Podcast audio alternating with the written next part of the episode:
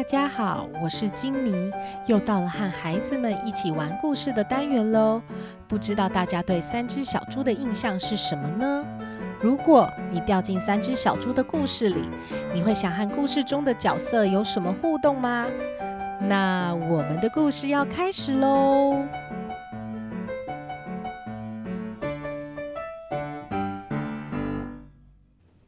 这天。基顿和娜丽跟着爸爸妈妈来到牧场，体验喂小猪喝奶。晚餐还吃了好多的猪肉烧烤。晚上睡着后，他们做了一个梦。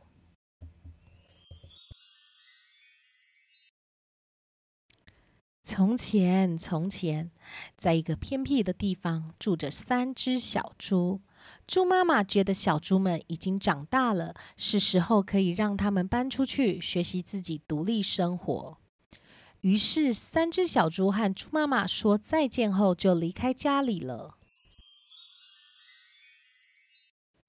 基顿和娜丽在一片草地上醒来，远远看到了三只小猪带着行李在树林中穿梭。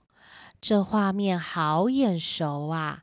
他们到处走走，发现有一只大野狼躲在树的后面，偷偷观察小猪们。这时，基顿跟娜丽说：“你看，这里有一只大野狼。刚刚还有三只小猪拿着行李经过，这是不是三只小猪的故事啊？我们要掉进来了吗？”一定要是金妮，这次又有什么任务了啦？我们先去找大野狼聊聊。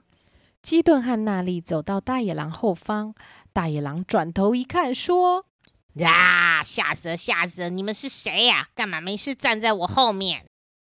真是不好意思，吓到你了。你是大野狼吧？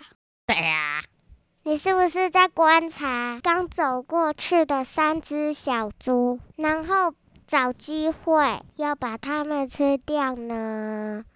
你是我肚子里的蛔虫吗？你怎么知道？因为大野狼在我们的世界，没有小孩不认识你呢。有好多关于你的故事，就像是小红帽的故事。大野狼把奶奶和小红帽吃掉了。什么？那个大野狼不是我，是表哥的故事啊。那大野狼把七只小羊吃掉的故事呢？那个是我阿公的故事。那放羊的孩子呢？那个是我二叔伯的故事。说了这么多，都不是我做的。我要去找小猪了，再见。等等，你知道你去找小猪会发生什么事吗？你一只猪都吃不到，你的屁股还会被烧伤哦。身体最大的器官是皮肤，不知道大野狼身体最大的器官是什么？不要说了，听起来好痛哦。那那我该怎么办呢？让我们来帮你想办法吧。基顿和娜丽讨论了一下，决定分头行事。娜丽去找三只小猪，基顿留下来看住大野狼。娜丽赶着跑去找猪大哥，他看到猪大哥正在用稻草盖房子，没多久就躺在草堆中休息。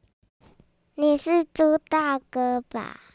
我叫娜丽，我刚刚看你在盖房子，怎么又在休息了呢？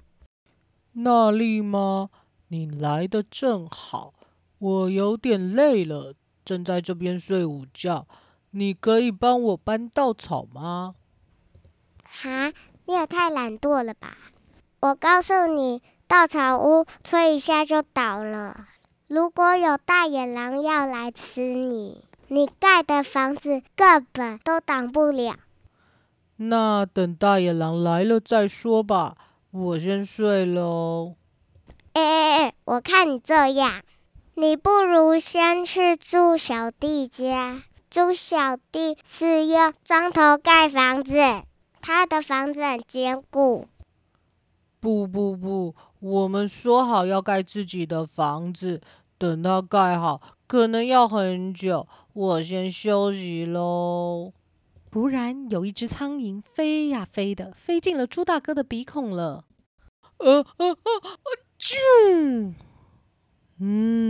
真是舒服多了。啊啊！我的房子怎么被吹倒了？就跟你说吧，你的房子连喷嚏都挡不住，你还是赶快去找猪小弟吧。你要一起去吗？没有，我要先去找猪二哥，免得大野狼跑去找他。说完后，那里赶紧跑去找猪二哥。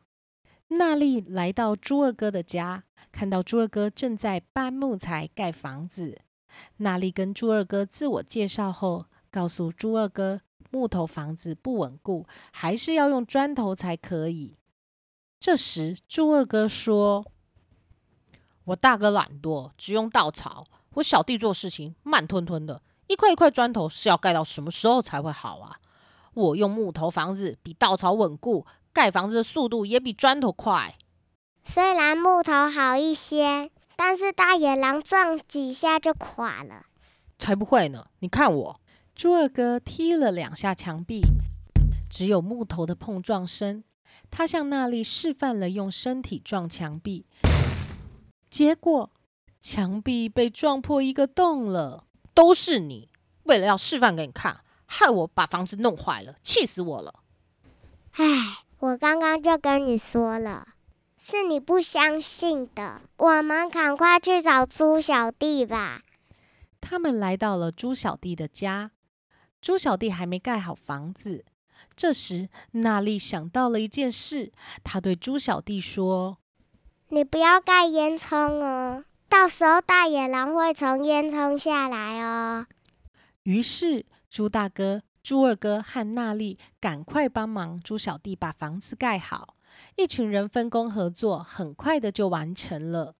大家在猪小弟家煮了一锅香喷喷的蔬菜咖喱。